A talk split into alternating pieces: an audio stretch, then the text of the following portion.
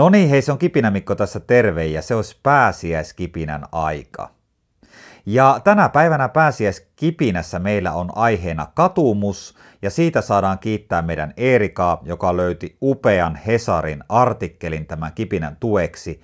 Ja minkä takia muuten pääsiäisenä tämmöinen teema? Nimittäin Erika kirjoitti mulle aika mainiosti.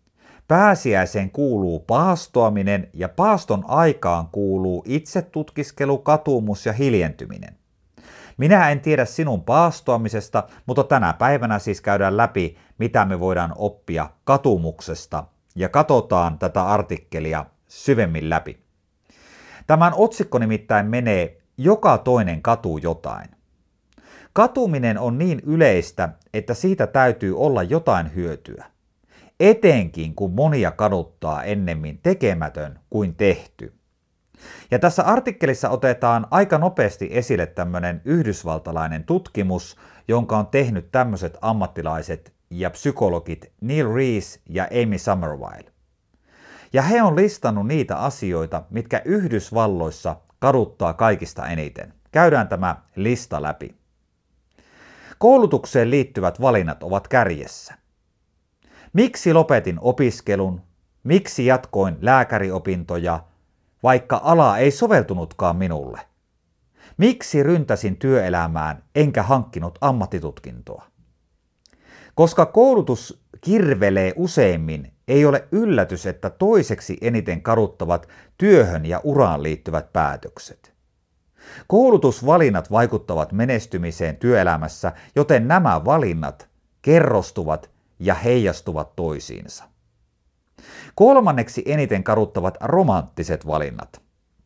On siis tullut tehtyä väärä aviopuolison valinta tai ollaan otettu väärä seurustelukumppani.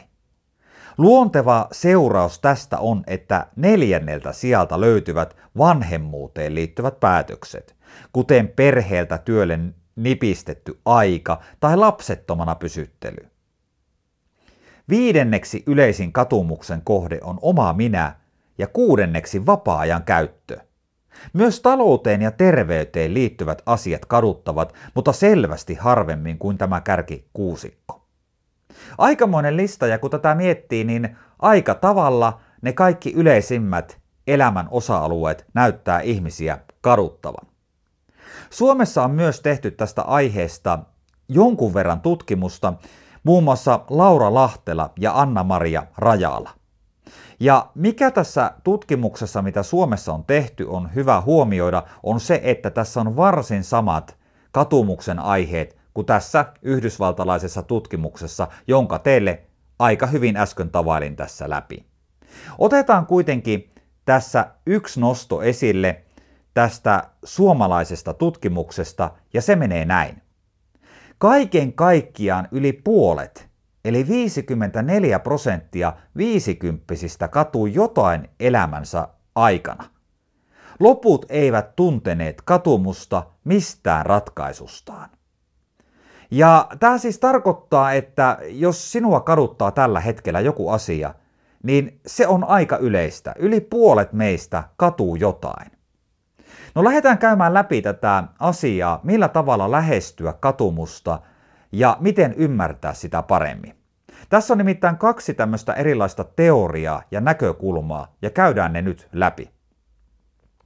Mahdollisuusperiaate on näistä ensimmäinen. Mahdollisuusperiaatteen mukaan katumus herää herkimmin asioista, joissa on paljon vaihtoehtoja ja ovet korjaaviin toimiin auki pitkään.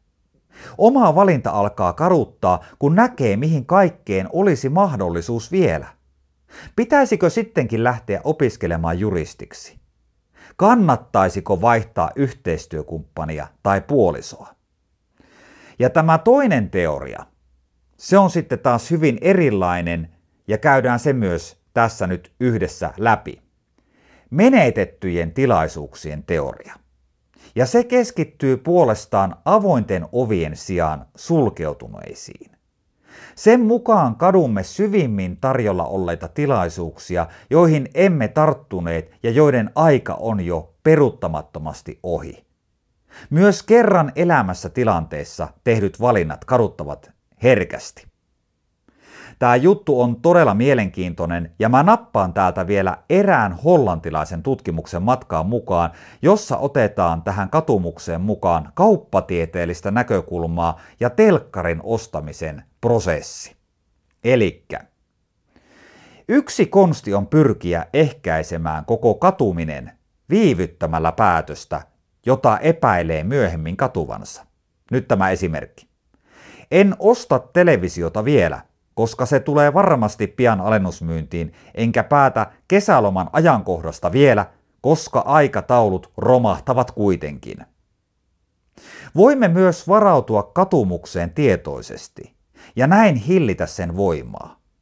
Voimme esimerkiksi ajatella, että on ihan sama, minkä television valitsemme, koska tulemme joka tapauksessa katumaan valintaa, eivätkä lapset kuitenkaan ehdi viettää yhteisiä leffailtoja. Vähän tulee tässä mieleen semmonen pessimisti ei pety ajattelu näin kipinämikon näkökulmasta. Jatketaan vielä.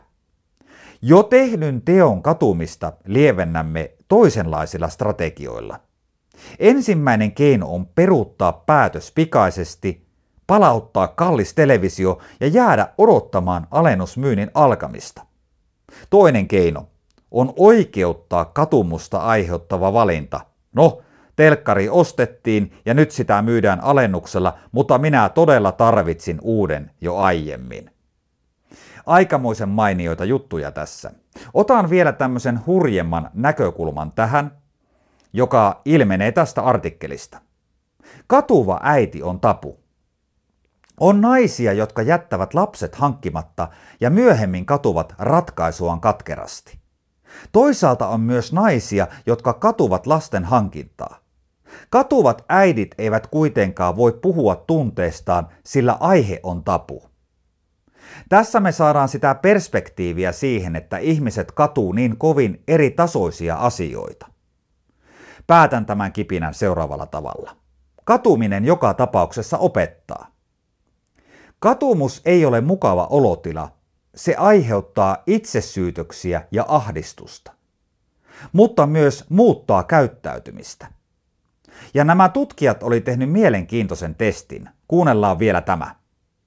Kun tutkijat pyysivät ihmisiä järjestämään yhdeksän kielteistä tunnetta hyödyllisyysjärjestykseen, katumus keikkui ykköspaikalla. Sen nähtiin tarjoavan oivalluksia itsestä ja lisäävän ymmärrystä omista teoista sekä auttavan säilyttämään sosiaalista harmoniaa ja välttämään huonoksi osoittautuneita valintoja vastaisuudessa. Kiitos vielä Erikalle, kun löysit tämän upean jutun meille pääsiäiseksi. Mietitään tätä kipinää ja katumusta ja miten me voitaisiin käsitellä sitä asiaa jatkossa paremmin. Nähdään ja kuullaan seuraavissa kipinöissä. Moi moi!